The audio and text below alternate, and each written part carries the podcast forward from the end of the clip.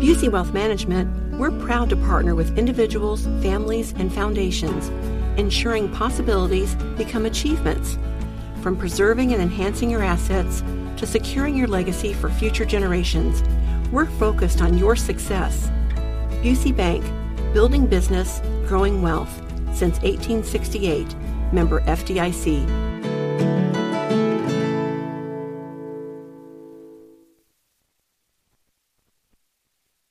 So let's take a step back here and do some good God fearing Indiana stuff. Tenderloins, euchre, basketball, Indiana stuff. So, Jerry, I know this is kind of your wheelhouse, the local government here in Marion County, specifically the mayor's race. Early voting in Marion County open today for the mayoral election, Jefferson Shreve against Joe Hogsett. This audience knows where I'm at. I feel betrayed by Jefferson Shreve to the point to where I'm either going to write in Abdul or leave it blank because neither one of these guys deserves my vote at this point. I want an outside perspective. You're somebody that's passionate about this, but you're not here in this radio station every day. Where are you at? So I think uh, a vote for Shreve is the only move to go. Uh, maybe we don't like him, but it is about time we get a R next to next to our mayor. But even if it's an R, that might as well be a D. Yeah. Because I, have seen this movie before, and it's called Governor Holcomb. This is the same cat that wanted to put me in jail for not wearing a mask. Told businesses you're a petri dish if you want to open back up during COVID. Like I've seen this movie before. I mean, make no mistake, Governor Holcomb's the most liberal conservative governor we've ever had in our life. All right. Um, but I don't know. I, I don't want to see what happens if there's a D next to that governor, right? Like, look around the country and, and, look at how fast this has changed, whether it's identity politics, whether it's critical race theory, whether it's any of this stuff. I don't want anybody with a D making any decisions for my life at all. I, I, I do think that Shreve, obviously, we talked about this the day he came out with the, the two A thing and all that. I think he realizes that it doesn't matter if he gets every R vote in the city, you're still going to lose. You right. have to get at least 20% of the D's. And the only way he's going to get that is to kind of pander to them. I hate using that word, but that's exactly what he has to do.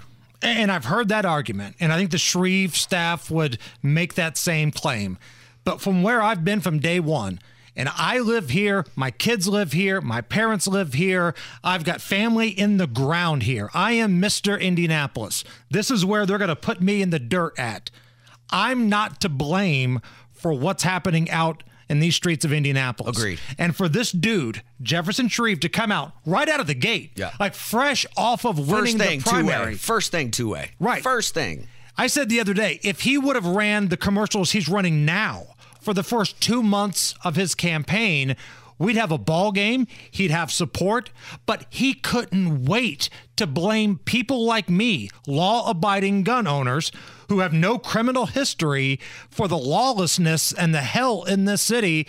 You lost me. And I know I'm just one vote. I'm just one man, but you haven't earned my vote. Maybe I, am a sucker, but I think these people should have to earn my vote. You have a right to feel that way, and I feel the same way when it comes to our governor race. I think we have a couple candidates that feel like they just deserve it right? Because they've been in politics or they've been around forever and they don't feel like they have to earn the vote. I feel the same way kind of about the mayoral the debate.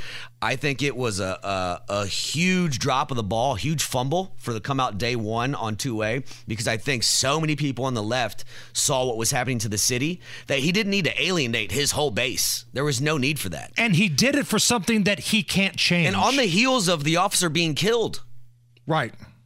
100%. The very first thing Jefferson Shreve did was talk about how awesome Joe Hogsett's plan is. That's not what I'm looking for as a mayor, and I'll be damned if I'm going to be blamed as a law abiding gun owner for this crap. Well, you know who we need to blame is Ryan Mears. That's a big part that's, of it. That's that's the issue. But and the judges too. Don't leave the judges out of it. I don't feel sorry for you. You voted for this. You had a you had a Republican that was running to be the Marion County prosecutor. Great person, good friend of mine. Didn't stand a chance. Right. You're right. And you bring up the fact that Indianapolis voted for this. And this takes me to what the Indianapolis Chamber of Commerce is doing. They have endorsed Joe Hogsett in the mayor's race. Now, look, I don't like either one of these guys, but how are we expected to take the Indy Chamber seriously when the guy they're endorsing let rioters and looters destroy businesses during the summer of love? This same administration wherever Joe Hogsett was at and whoever he delegated the authority to told the police, hey, give them their space. Windsor Jewelry, all of these places around Monument Circle had bricks thrown through them and they were looted out. And apparently, the business community thinks that's just fine. Well, I challenge anybody in the business community to drive around downtown and find at least 30% of the buildings that are still open. I walked around uh, Circle Centre Mall maybe a week and a half ago, it's all mom and pop shops now. Like you still have lids, you still have finish line. Outside of that, it's all mom and when Chick-fil-A leaves your mall, something's wrong. all right, when Chick-fil-A leaves your mall, something is wrong.